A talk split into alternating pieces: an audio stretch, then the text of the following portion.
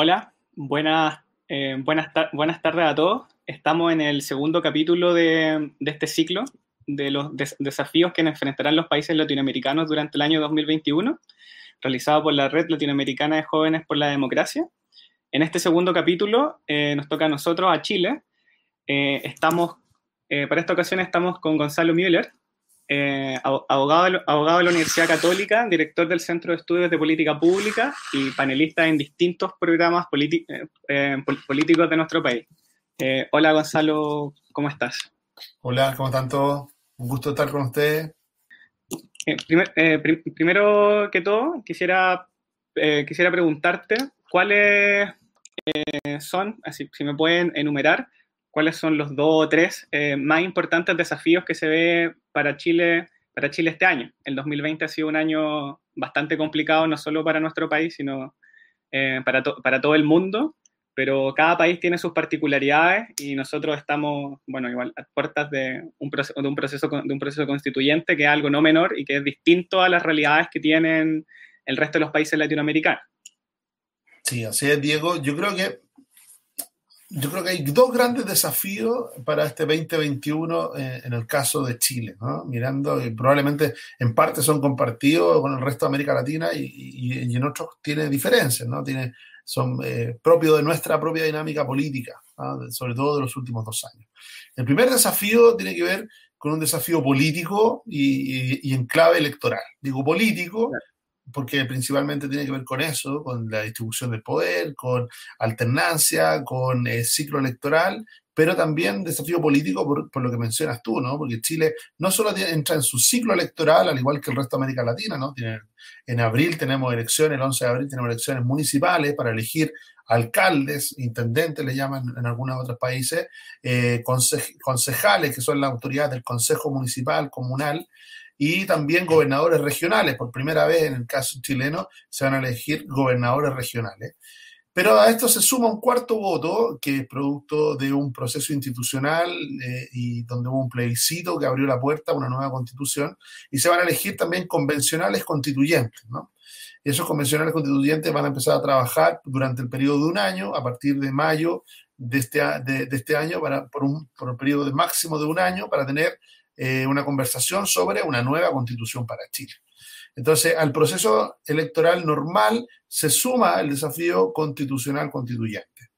Y, además, en noviembre, como si esto fuera poco, en noviembre también se eligen parlamentarios, elegimos nuestro Congreso y elegimos presidente. ¿ah? Lo más probable es que se elija en segunda vuelta en diciembre, pero en noviembre ya vamos a tener una primera vuelta de elección. Entonces, de aquí a, en el caso chileno, de aquí a un año y medio más, vamos a tener nuevos alcaldes, nuevos concejales, nuevos gobernadores regionales, nuevos parlamentarios, nuevo Congreso y un nuevo gobierno, un nuevo presidente. Y además, una nueva constitución. Desde una lógica político-institucional es imposible pensar un desafío mayor, más exigente, eh, eh, con ciertas dinámicas que preocupan a rato, nos preocupan, sobre todo porque en una democracia como la chilena hacía mucho tiempo que la violencia no se había transformado en protagonista y sí lo ha sido en términos de generar cambios políticos y, que algunas fuerzas políticas se vieran muy tentadas de usar la violencia como un mecanismo de acción política. ¿ah? Eso pensamos que los había desterrado y resulta que se ha vuelto a reinstalar en el corazón del debate público, del debate político, y estamos arrastrando ese problema respecto a lo difícil que es el administrar el orden público y, de alguna manera volver a dejar fuera del debate político a la violencia. Yo diría que ese un primer desafío político, electoral, sin duda, pero con una clave política muy, muy fuerte. No hay nada más importante para una sociedad que debatir qué valores qué bienes públicos, cómo y en qué cantidad se distribuyen dentro de la propia sociedad. Entonces, esa conversación que es la constituyente la vamos a tener en el próximo año y medio. Al mismo tiempo, al igual que toda América Latina, al igual que todo el mundo, estamos enfrentando las secuelas de una pandemia que ha golpeado durísimo al mundo y que también ha golpeado de manera muy dura a nuestro país. No solamente tuvimos un 2020 muy bajo en lo económico, eh, caímos eh, nuestro crecimiento fue negativo de manera significativa, sino que tuvimos una muy fuerte pérdida de empleo. En el momento más duro de la pandemia, eh, en Chile, que fue en junio del 2020, llegamos a tener a 2 millones de personas sin trabajo, lo que para Chile es una cifra altísima. Eh, solo para poner un punto de comparación, eh, eso es equivalente a un 15% de desempleo cuando la cifra de los últimos 10, 15 años había rondado el 5%. ¿ah? Es decir, tres veces más de lo que nosotros consideramos normal. Normalmente en Chile, cuando esa cifra se acercaba a los dos dígitos, lo considerábamos una crisis. ¿ah? Y resulta que en junio llegamos a tener 15% de desempleo eh, eh, medido formalmente. Hay algunos que hablan de que entre que gente que dejó de buscar empleo, esa cifra podría llegar incluso al 20%, lo que eh, realmente marca un, un, estado de situación económica muy complejo, muy difícil. Terminamos en diciembre recuperando un millón de empleos. ¿ah? de esos dos millones perdidos, un millón, pero todavía estamos a medio camino en recuperación del empleo, estamos a medio camino en recuperación del crecimiento. Se espera que este año volvamos a crecer, pero de nuevo, pensando en que en los efectos de la pandemia y en los efectos de la crisis social, pero ese crecimiento también está influido, va a estar influido por el debate constitucional y por el debate electoral. Entonces, esos elementos, esos dos grandes factores, eh, son, se transforman en los dos grandes desafíos que tiene que enfrentar un gobierno que va de salida, le queda solo un último, un último año de gobierno, y que va a estar cruzado por este ciclo electoral intensísimo que parte el 11 de abril y para más o menos el 11 de diciembre. Tienes, tienes toda la razón. Acá en Chile nunca hemos tenido, creo, un año con, con tantas elecciones. Además de que el tema de, de gobernadores regionales por lo que a mí me tocó estudiar, tampoco estaba muy claro las funciones que, eh, que, se ejercen, o al menos la legislación que se estaba haciendo en teoría estaba un poco, eh, eh, era, un poco complicada con respecto a estas figuras, porque con respecto, no sé, a los otros países de Latinoamérica, un, un gobernador regional como se, podría entender tal vez, no el electo popularmente se, se, podría, se podría entender en una sociedad un poco más, federal, eh, pero acá vamos a tener una, una dualidad entre un representante del, del, gobierno central y esta persona, eh, y esta persona electa con cargos que se, o, sea, con responsabilidades que tal vez se puedan solapar una a otra. No sé si puede explicar un poco respecto como a ese cargo para que la gente de Latinoamérica entienda entender. Yo creo que tú diste en el clavo eh, respecto de esta nueva institucionalidad. Por primera vez vamos a tener gobernadores regionales, gobernadores de una región, de las 16 regiones que tiene Chile, eh, una, de una región elegidos popularmente. ¿ah? Pero a diferencia del resto de América Latina, de Argentina o México, que cuando escuchan, me imagino, gobernador regional, se imagina una figura del poder ejecutivo, ¿no? Alguien que tiene capacidad ejecutiva de gobierno, eh, asimilable, por decirlo así, a nivel regional de lo que es un presidente a nivel nacional. Pero en el caso chileno es una figura intermedia, es a medio camino porque nosotros no somos un Estado federal, somos un Estado unitario, centralizado, y por lo tanto, eh, este gobernador regional va a quedar más en la categoría de figura política de representación, no de, no de poder ejecutivo.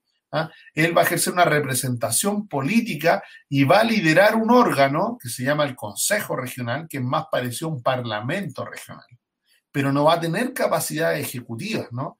Desde, no es, por no va en la línea de un alcalde o intendente que a nivel comunal es el líder del poder ejecutivo gobierna, ¿no es cierto?, ese territorio. El gobernador regional va a representar el territorio, pero no va a gobernar ese territorio, lo que claramente va a generar una discusión. Eh, y esto es básicamente por querer hacer una reforma a medio camino, ¿no? Chile, sin dejar de ser un Estado unitario y, central, y centralizado, porque es nuestra tradición y cultura política, así como la de otros países, es lo federal, ¿no es cierto? México tiene una, cultura federal, Argentina tiene una cultura federal, eh, Brasil también. Nosotros tenemos una cultura unitaria, centralizada como otros países de la región. Eh, y en, ese mismo sentido, eh, respecto ahora del mismo proceso constituyente, como se van a tener que definir este, este como, tú dijiste, este sistema de valores, eh, ¿tú crees que a nivel de, a nivel de gobierno la institucionalidad tienda a cambiar más radicalmente? Se ha escuchado dentro de, de, los, de los, políticos chilenos que no les gusta como este presidencialismo, que hablan de que es muy, muy exacerbado, pero por otro lado, nuestra tradición siempre ha sido presidencialista o incluso en el periodo parlamentario chileno, la constitución en verdad dejaba era la misma constitución que generó gobiernos conservadores con mucho poder presidencial, la que permitía que el Parlamento eh, pudiese de facto también tener mucho poder. Entonces, es algo que puede cruzar o no una constitución, pero ¿cómo ves esa discusión, eh, al menos para este año? ¿Qué crees tú que los políticos tengan pensado? O sea, aquí se va a producir una, lucha muy fuerte entre lo que es nuestra cultura política y lo que es el interés de los partidos. ¿ah? Recordemos, presidente se elige uno solo, es un cargo uninominal, uno de los pocos cargos uninominales que además es elegido, en el caso chileno, por la mayoría de los chilenos. Tú no puedes ser presidente de Chile sin una votación mayoritaria, es decir, del 50% más uno. En cambio, tú puedes ser parlamentario con un, 1%, puedes ser senador con un 2%, puedes ser eh, concejal, puedes ejercer el resto de los cargos, no son de mayoría absoluta. Incluso puedes ser alcalde con una mayoría relativa. ¿ah? o el, el, equivalente a los intendentes en algunos países, ¿no? Con una mayoría relativa. El único cargo que requiere en nuestra cultura una votación mayoritaria absoluta es el de presidente. Por lo mismo, el presidente eh, tradicionalmente tiene mucho poder. Al ser el único elegido por la mayoría de los chilenos, se para frente al Congreso de una manera, se para frente al resto de las autoridades de una manera, reflejando el poder que implica la voluntad popular mayoritaria. Ahora, hay mucha discusión porque, de nuevo, nuestra izquierda, no sé si será solamente en nuestra izquierda chilena, pero puede ser un signo común, ya nos dirán nuestros amigos de la izquierda latinoamericana, siempre hace reformas que apuntan a su propia conveniencia y no a la estabilidad del país. Entonces, puso las reglas de un sistema proporcional en el Parlamento, lo instaló ahí como un sistema electoral proporcional propio de los regímenes parlamentarios. Nosotros somos un régimen presidencial, pero nuestro Parlamento está súper fragmentado. Entonces, tenemos lo que se conoce como un fenómeno que se llama, lo hemos denominado así, presidencialismo de minoría. Es decir, tú ganas el gobierno con un apoyo mayoritario, más del 50% de las personas, pero no tienes eh, mayoría en el Congreso. Y eso ha generado un desbalance de poder, tensión y, la verdad, bloqueo. Es decir, no se logra avanzar ni con la agenda del gobierno elegido, ni con la agenda de la oposición que muchas veces se articula en el propio Congreso. Eh, tenemos una pregunta. Eh, la, está saliendo ahora en pantalla. Agustín Soto pregunta eh, si se puede, se puede compatibilizar una figura ejecutiva en las regiones con, eh, con, el gobernador regional. Esto igual es algo que acabamos de... Sí, sin duda, Agustín, yo creo que sí, se puede compatibilizar. El tema es de que a lo que a la izquierda le cuesta mucho es tener una discusión honesta, una, una discusión transparente y una discusión de fondo. Porque si, ¿cuál es la discusión de fondo real? ¿Queremos ser un país federal donde los gobiernos regionales tengan un nivel de autonomía y estén liderados por un gobernador con capacidad ejecutiva? Pero en vez de hacer eso, empezamos a discutir sobre si elegíamos a los intendentes, que son los delegados presidenciales, en las regiones. Y claro, terminamos diciendo sí, que se elijan los intendentes. Pero ahí tomamos con que nosotros no podemos darle mayores atribuciones en ese sentido a un gobernador. ¿Por qué? Porque va a chocar necesariamente con los ministerios, con el resto del aparato centralizado del Estado chileno. Eh, por ponerlo en simple, ¿no? El representante del Ministerio de Salud en la región no le responde al gobernador regional, le responde al gobierno central. Entonces, ¿qué capacidad ejecutiva real va a tener? Ninguna, cero. Por eso es que yo lo asimilo a un cargo de representación política y no netamente a un cargo ejecutivo de, de gobernanza regional, como los que sí podemos ver en Argentina, en Brasil o en, México. Y respecto del, eh, del, proceso constituyente ya como eh, propiamente tal, eh, nosotros, nosotros dado, este, dado, dado este sistema proporcional corregido que, que, tenemos actualmente, fue el, mismo, fue el mismo sistema que se hizo para la, para la elección de los constituyentes. Eso igual eh, eso creó una serie de listas que se, se fragmentaron en, en, dentro de varios movimientos, eh, muchos, muchos movimientos de oposición, la verdad, y uno, de, y uno, y uno más grande de derecha del, del, gobierno. Eh, en este sentido, esta fragmentación eh, se va a ver, supongo yo, que se va a ver reflejada en, en la elección de, de los constituyentes. Eh, ¿Cómo crees que afecte esto para llegar al, a los acuerdos? Porque la misma reforma constitucional para, para el proceso constituyente le da un plazo de un año máximo, de nueve meses más la prórroga por una sola vez de tres meses, de que se alcancen grandes acuerdos por esta mayoría de, eh, de, dos tercios. Y si no, a mí no me queda claro, eh, si no llegan a acuerdo en el año, eh, ¿qué, ¿qué, sucede, básicamente? ¿cómo, cómo, lo, ¿Cómo lo es? Mira, yo creo que primero se eligieron mal las reglas para elegir a los constituyentes convencionales. No, no hay ninguna, no, no hay nada que explique que estemos usando las mismas que eh, eh, que, con las cuales se elige la Cámara de Diputados en Chile, que es la Cámara Territorial de Representación ¿no? de, los distritos. Se está usando la misma fórmula, los mismos distritos territoriales, que explica que una persona que vive a un lado de la calle vote por una lista de convencionales constituyentes y, y si vive al otro lado de la calle vote en otro distrito con otra fórmula. No lo explica, ¿no? Salvo que obviamente cuando tú discutes las reglas del juego con la calculadora en la mano, ¿no? Con la calculadora en la mano, y, de alguna manera lo que estás viendo es cuál es tu conveniencia. La actual oposición, la izquierda chilena, dijo, mira, tenemos mayoría en el Congreso, tenemos mayoría sobre todo en la Cámara de Diputados, ahí tenemos mayoría, ¿con qué reglas vamos a jugar? Con las reglas de la Cámara de Diputados. ¿ah? Nosotros dijimos, juguemos con las reglas, por ejemplo, eh, de listas nacionales. Una lista nacional y listo, si las personas, cuando tú vas a votar por los valores que ordenan una sociedad, por valores como la libertad, la justicia, esos valores no tienen fronteras, no se agotan en una frontera entre una región y otra, no se agotan entre una calle y otra, tienen un valor universal de lo que tú consideras lo mejor para la sociedad chilena, en este caso, o, del país donde se estén discutiendo. Entonces, pero como la izquierda se dijo, mira, ya aquí con estas reglas ya gané, y si repito las reglas puedo volver a ganar, no hubo caso de cambiar esas reglas. Lo que no contó a la izquierda chilena es que está muy deslegitimada. Los partidos de izquierda chilenos, bueno, los partidos en general, pero especialmente los partidos de izquierda chilenos están muy deslegitimados ante sus electores. Entonces, cuando uno mira las listas que tú mencionas, se inscribe una lista de derecha del oficialismo hoy día en el gobierno, una sola, que junta a cinco partidos políticos, cuatro de ellos están en el gobierno, uno no, pero es de derecha, se juntan esos cinco partidos, una sola lista. Lo que claramente, por efecto del don de la proporcionalidad, augura, depende esto de la voluntad popular, va a tener una mejor representación solamente por el hecho de ser la lista más votada, va a tener los premios correspondientes de los cargos residuales en cada uno de los distritos.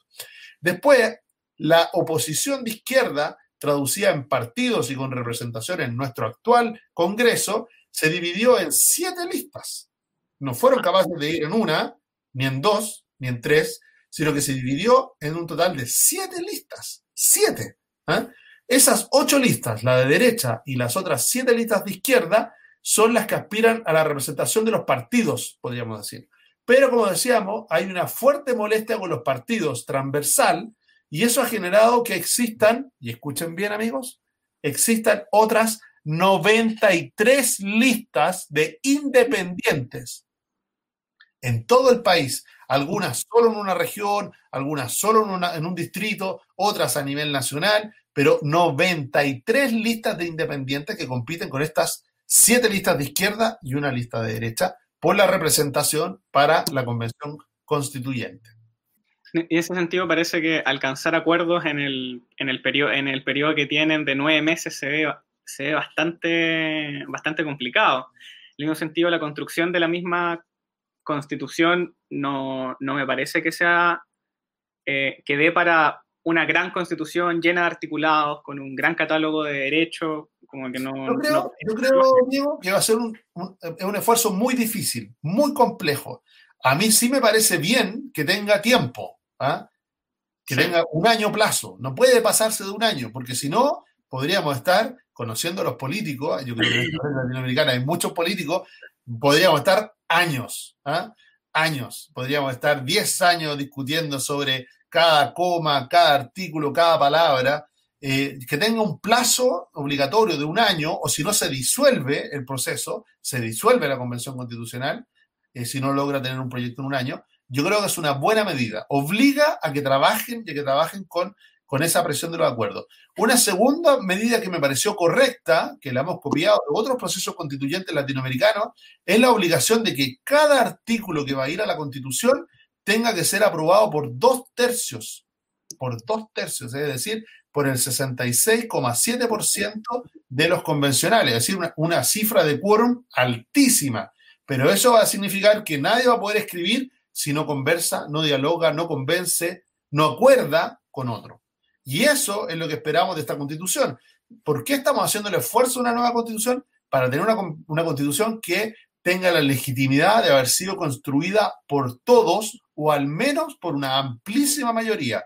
Si va a haber alguien de una minoría, aunque sea una minoría importante, por ejemplo, un 35, un 40%, pero una minoría, tratar de imponerse a los otros, por, división, por fragmentación, claramente sería un esfuerzo también inútil. A mí esas dos reglas yo las encuentro positivas y solo para terminar, yo creo que en, este, en esta convención constitucional, los que tenemos vocación democrática tenemos que apostar para que sea exitosa. ¿Va a ser difícil? Sí. ¿Va a haber lucha? Sí. hay, una parte de la izquierda, la izquierda democrática, va a estar en la convención, va a dialogar, pero la izquierda no democrática va a tratar de boicotear la convención constitucional y por lo tanto, todos aquellos que, si somos de derecha o somos de centro derecha o creemos en la idea de libertad, tenemos que apostar porque sea exitosa, por defenderla de aquellos que quieren influirla por la vía de la violencia o por la que, la, que quieren boicotearla por la vía de que no se produzcan los acuerdos. Claro, ya bueno, un par de partidos ya, ya dijo que había que tratar de rodear la, la convención, siendo una alegoría al invierno como fue hace 100 años en Rusia. Pero y respecto de, ahora, respecto al siguiente desafío, que es el tema post, em, post pandemia, en verdad todavía estamos en la pandemia, todavía no se dice si estamos siquiera en la, en la segunda ola o no, en, en, Europa ya se habla de que están en la tercera, muy complicado. Eh, ha, sido bastante diferente al, a, cómo a cómo vivimos el invierno, donde existía mucho miedo, creo yo, de parte de las personas que le hacían más caso a, la, a, las normas que, imponía en este caso el, gobierno, pero parece que eh, esto ya se acabó, existe una deslegitimación eh, del gobierno que viene de hace mucho tiempo, pero al menos las normas sanitarias se estaban tratando de cumplir porque a la gente desconocía este virus y le, y le generaba bastante temor, pero parece que desde hace no sé, hace un par de meses a la fecha, especialmente con la llegada del verano, eh, tanto aquí como en el resto de los, de los países, el agotamiento, eh, el ya que no, no se le tenga, se, le perdió el miedo básicamente al virus. Eh, ¿cómo, ¿Cómo ves tú que el gobierno puede intentar volver a manejar, como tú ya hablaste de la deslegitimación de que tienen los partidos políticos en general, el gobierno hace mucho tiempo, eh, para tratar de enrielar la situación. Llevamos muchos muertos, muchos contagios y no se ve que la gente vuelva a sentir el miedo que sentía antes con menos muertos y menos contagios. Bueno, Diego, mira, yo creo que eh, enfrentar la pandemia es, muy complejo, es difícil. Se han usado distintas estrategias en América Latina y hemos visto que en realidad eh, no hay una fórmula mágica, ¿no? sin caer en, la relación de que si yo estoy en la oposición de un gobierno le encuentro todo malo lo que hace o si yo estoy en el oficialismo le voy a encontrar todo bien. Yo creo que el gobierno, al menos en Chile, se ha equivocado, sí ha cometido errores. En otras, en otras así ha logrado aciertos. Por ejemplo, en Chile, ¿en qué se ha equivocado? Yo creo que fue muy lento en tomar medidas de restricción eh, como cuarentena o las apostó mucho por las cuarentenas dinámicas. Sí, ahí, yo creo que hubo errores. Por otro lado, eh, logró que en Chile, por lo menos, nunca ningún doctor tuvo que elegir entre dos pacientes para ver a cuál conectaba, a cuál no conectaba un respirador artificial. Es decir, existieron camas críticas, camas de urgencia para todos los chilenos que la necesitaron. Y eso fue un esfuerzo público-privado titánico. Se multiplicaron no por dos, no por tres, sino que por, me parece que por 16 veces la capacidad de camas críticas que tenía el país en un periodo de meses. ¿ah? Eh, así que más allá de los errores, eh, eh, más allá de los aciertos, yo creo que lo que sí va a marcar una diferencia en este desafío 2021 y, engancho con lo que decías tú de que quizás nos está encontrando con menor miedo, es porque el 2020 no había vacuna. El 2021 hay vacuna. Entonces, claro, la gente dice, bueno, si ya hay vacuna, ya estoy menos dispuesto a soportar tantas restricciones a mi libertad, tantas limitaciones a, mi modo de vida. Estoy, eh, y, y, además me viene pasando la cuenta un año donde la gente no ha podido salir, no ha podido eh, interactuar socialmente. Eh, en los costos de eso, en, términos de, incluso de salud mental, no solamente de aquellos que tienen una vocación por la libertad, ¿no es cierto? Y que siempre su piel va a ser muy sensible frente a las restricciones, pero incluso en términos de salud mental es muy importante, ¿no es cierto? Mirar en un horizonte de que se van a recuperar esas libertades, que se va a recuperar la normalidad. Y yo creo que la vacuna provocó eso. Lamentablemente la vacuna, claro, llegó, pero todavía ha llegado en pequeñas dosis. En este caso el gobierno lo ha hecho bien, en el caso de Chile, ¿por qué? Porque aseguró de que al 30 de marzo van a haber 5 millones de chilenos vacunados, es decir, casi un 30% de la población. Y al 30 de junio va a haber 15 millones de chilenos ya vacunados, es decir, eso es casi el 90% de la población chilena va a estar vacunada descartemos todos los grupos de riesgo, todas las personas más sensibles. Es decir, hay una expectativa muy fuerte de que Chile ya entró en el camino de la vacunación, va a tener a su población vacunada al 30 de junio, casi en un 90%, y por lo tanto mira el segundo semestre como un segundo semestre mayor, de mayor normalidad en el trabajo, sí, eh, eh, pero también en la vida social, igualmente importante, ¿no? Nosotros todos trabajamos para vivir, pero nadie vive para trabajar. Eh, uno vive para poder desarrollar su familia, poder compartir con los amigos, y eso también es importante recuperarlo, recuperar esas libertades de desplazamiento, de actividades, es muy importante. Y se mira con mucho optimismo el segundo semestre. Claro, hoy día, si miramos la situación de hoy día, de esta semana o de este mes, estamos en el peor de los mundos, porque estamos mirando por delante la libertad que se viene, las vacunas que se vienen, pero todavía estamos con un alto nivel de contagio porque las personas ya empezaron a asimilar, esto en economía se llama, ¿no es cierto?, traer al presente expectativas futuras. ¿ah? Eh, entonces, a veces eso lleva a cometer errores. Entonces, yo creo que me va a ir muy bien, ¿eh? como el cuento de la vaca, ¿no? Le voy a sacar tanta leche todo el año a la vaca y voy a ganar tanta plata y resulta que la vaca todavía no le he sacado ni un litro de leche. Todavía no, no, no hemos hecho la pega, no hemos hecho el trabajo consciente de vacunarnos, de ordenar la sociedad eh, bajo esa lógica, lo vamos a hacer. Yo creo que en Chile tenemos la capacidad para hacerlo, tenemos los contratos con las vacunas, tenemos además una cultura en materia de autoridad sanitaria para poder vacunarnos muy rápido, 15 millones de personas en 4 o 5 meses. Yo creo que lo vamos a lograr, pero estamos todavía en una situación de alto nivel de contagio y que la cantidad de muertos diarias todavía está en un punto alto, ¿no? Y, siempre doloroso, más allá del número que sea. Tenemos una otra pregunta que va a aparecer acá. Eh, Lu pregunta, ¿el tema de salud mental es algo que debe ser una prioridad, especialmente en el contexto de COVID y las cuarentenas? Eh, ojalá los gobiernos establezcan prioridades para esto. ¿Sabes tú si existe dentro como de este, de este plan tan grande que tiene el gobierno eh, instrumentos específicos para el tema eh, para el tema de salud para el tema de salud mental Mira, yo creo que eh, se han ido desarrollando, yo creo que la pregunta de Lugo Argueta va, al corazón de este punto, ¿no? Del término de la salud mental. Estar restringido de libertad, estar en condiciones de encierro, estar aislado socialmente, pasa la cuenta, nos pasa la cuenta a todos, ¿no?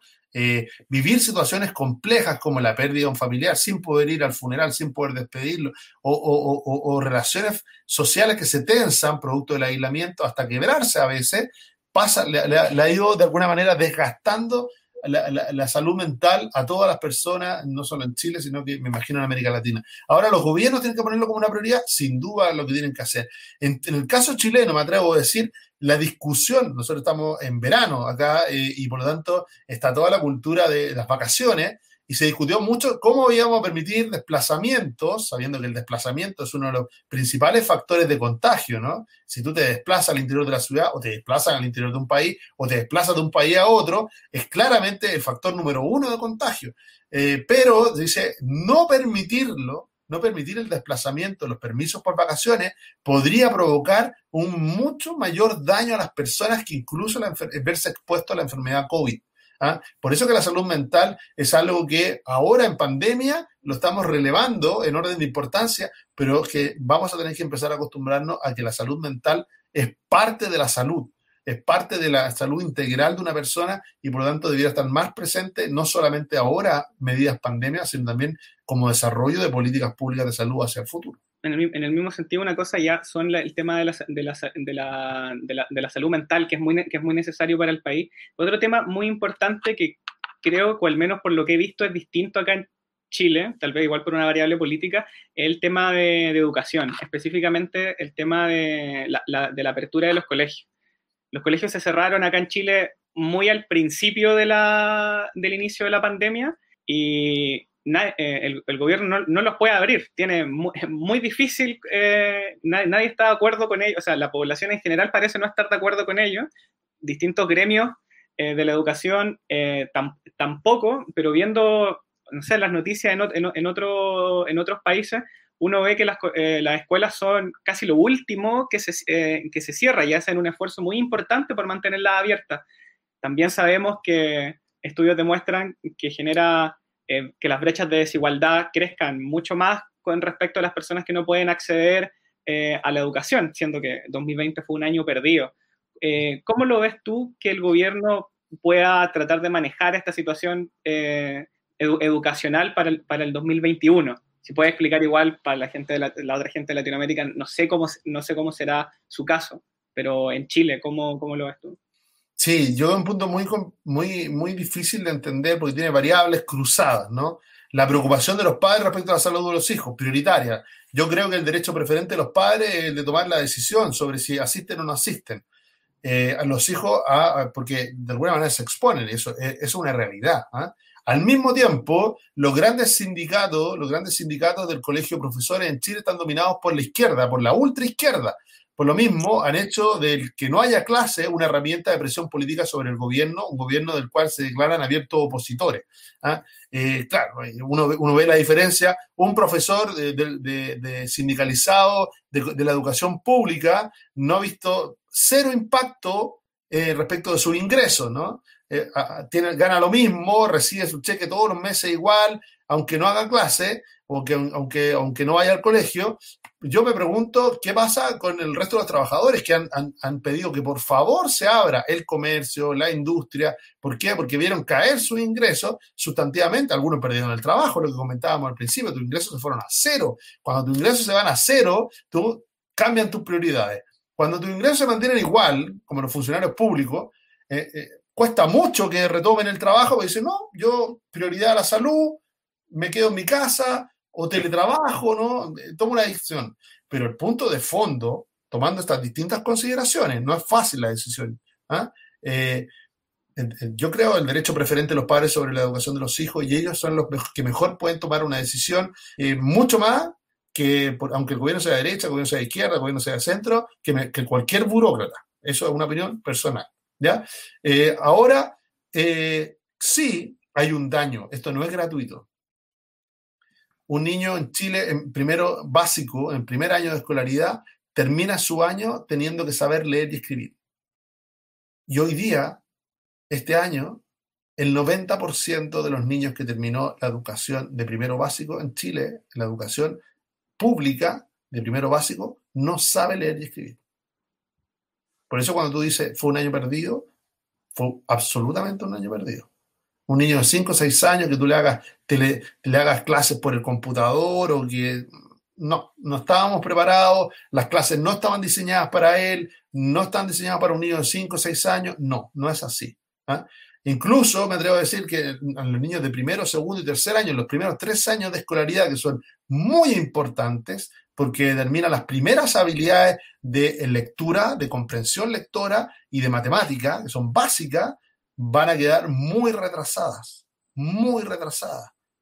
pero al mismo tiempo había colegios particulares que diseñaron o rediseñaron sus cursos, lo adaptaron, eh, eh, capacitaron a sus profesores, sus profesores sí hicieron las clases, sí interactuaron con los alumnos y por lo tanto la brecha entre la educación particular y la pública creció sin duda. ¿Eso produce mayor desigualdad? Sí.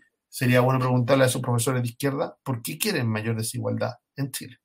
Claro, efectivamente el tema de la, de, la, de la, desigualdad educacional es súper eh, importante para el tema de la, de la igualdad de oportunidades, que se supone que es algo que la gente en este, en este, en este país en este país busca y no... yo me imagino, Diego, que nadie quiere eso. Nadie quiere, ningún profesor quiere producir esa desigualdad, pero tus acciones provocan resultados, tienen consecuencias. Cuando tú no haces clase o no las preparas, eh, no haces bien tus clases, en normalidad estamos hablando, no haces bien tus clases, le, transmites un daño a tus alumnos, ¿ah? aprenden menos. La, calidad de la educación está en directa proporción a la calidad de los profesores. Entonces, yo no estoy diciendo que, ellos intencionalmente le hagan un daño, pero a mí lo que me llama la, intención, la, atención es que incluso no intencionalmente tú puedes provocar un daño igual. Y, y, este año en la educación es un año perdido. ¿Que le va a hacer daño a esos niños? Sin duda le va a hacer daño. Alguien dice, bueno, pues si aprenden a leer, eh, si no aprenden este año, aprenderán el próximo. Pero resulta que ya estamos viendo que el 2021, el primer semestre, marzo, no va a haber clases presenciales, ni marzo, ni abril, ni mayo. Entonces, eh, estamos viendo que quizá el primer semestre tampoco haya clases presenciales. Y eso ya le va a terminar pasando la, cuenta. Sin duda va a afectar la calidad de la educación y sin duda va a aumentar la desigualdad, que es algo que nadie quiere, pero que a veces el buenismo de alguno hace más daño que incluso que acciones intencionales. Toda, toda la razón. Para, para ir cerrando, eh, quisiera saber si tienes una, una, opinión al respecto que englobe estas dos, estas dos ideas, eh, la, la, pandemia y cómo nos vamos a, a sobreponer a ella, eh, junto con el proceso constituyente que, que, que, tenemos ahora en, en, los meses que vienen. Sí, yo diría algo que tenemos en común en América Latina es que enfrentamos una izquierda muy ideologizada, eh, una izquierda latinoamericana muy influida por, lo, por Venezuela y por su dictadura, y por lo tanto tenemos, estamos enfrentando un fenómeno que es bastante común. ¿ah? Yo creo que la, izquierda uno puede debatir con fuerza con ella, puede debatirla con razón, en términos de los valores, en términos de los principios, en términos de, de la ineficiencia, incluso de, de, lo que producen sus políticas, pero hay algo que uno nunca puede hacer con esa izquierda, que es menospreciarla. Hay que entenderla. ¿Ah? Hay que entenderla y para entenderla hay que leer. Yo les recomiendo un solo libro a todos los amigos de la red. Se llama Por un populismo de izquierda de Chantal Mouffe. Por favor, léanlo y después de que lo lean se van a acordar de mí porque van a reconocer en sus países, en sus partidos, en su liderazgo, que este libro, este pequeño libro, no más de 120, 150 páginas, ha causado más daño en América Latina que muchas otras desastres naturales. Bueno, sí, tiene el otro, Estrategia de Hegemonía Socialista de Ernesto Laclau con Chantal Mouffe, también muy importante y habla más o menos de lo mismo. Eh, muchas gracias a todos por, eh, eh, por, habernos visto. Muchas gracias a, a, ti, Gonzalo. Espero que le haya quedado mucho más claro a la gente de Latinoamérica eh, qué está pasando en Chile, cuáles son nuestros desafíos y cómo pretendemos afrontarlos, porque vemos que tenemos un gran trabajo por hacer. Muchas gracias a todos. Gracias a todos. Gracias, Diego.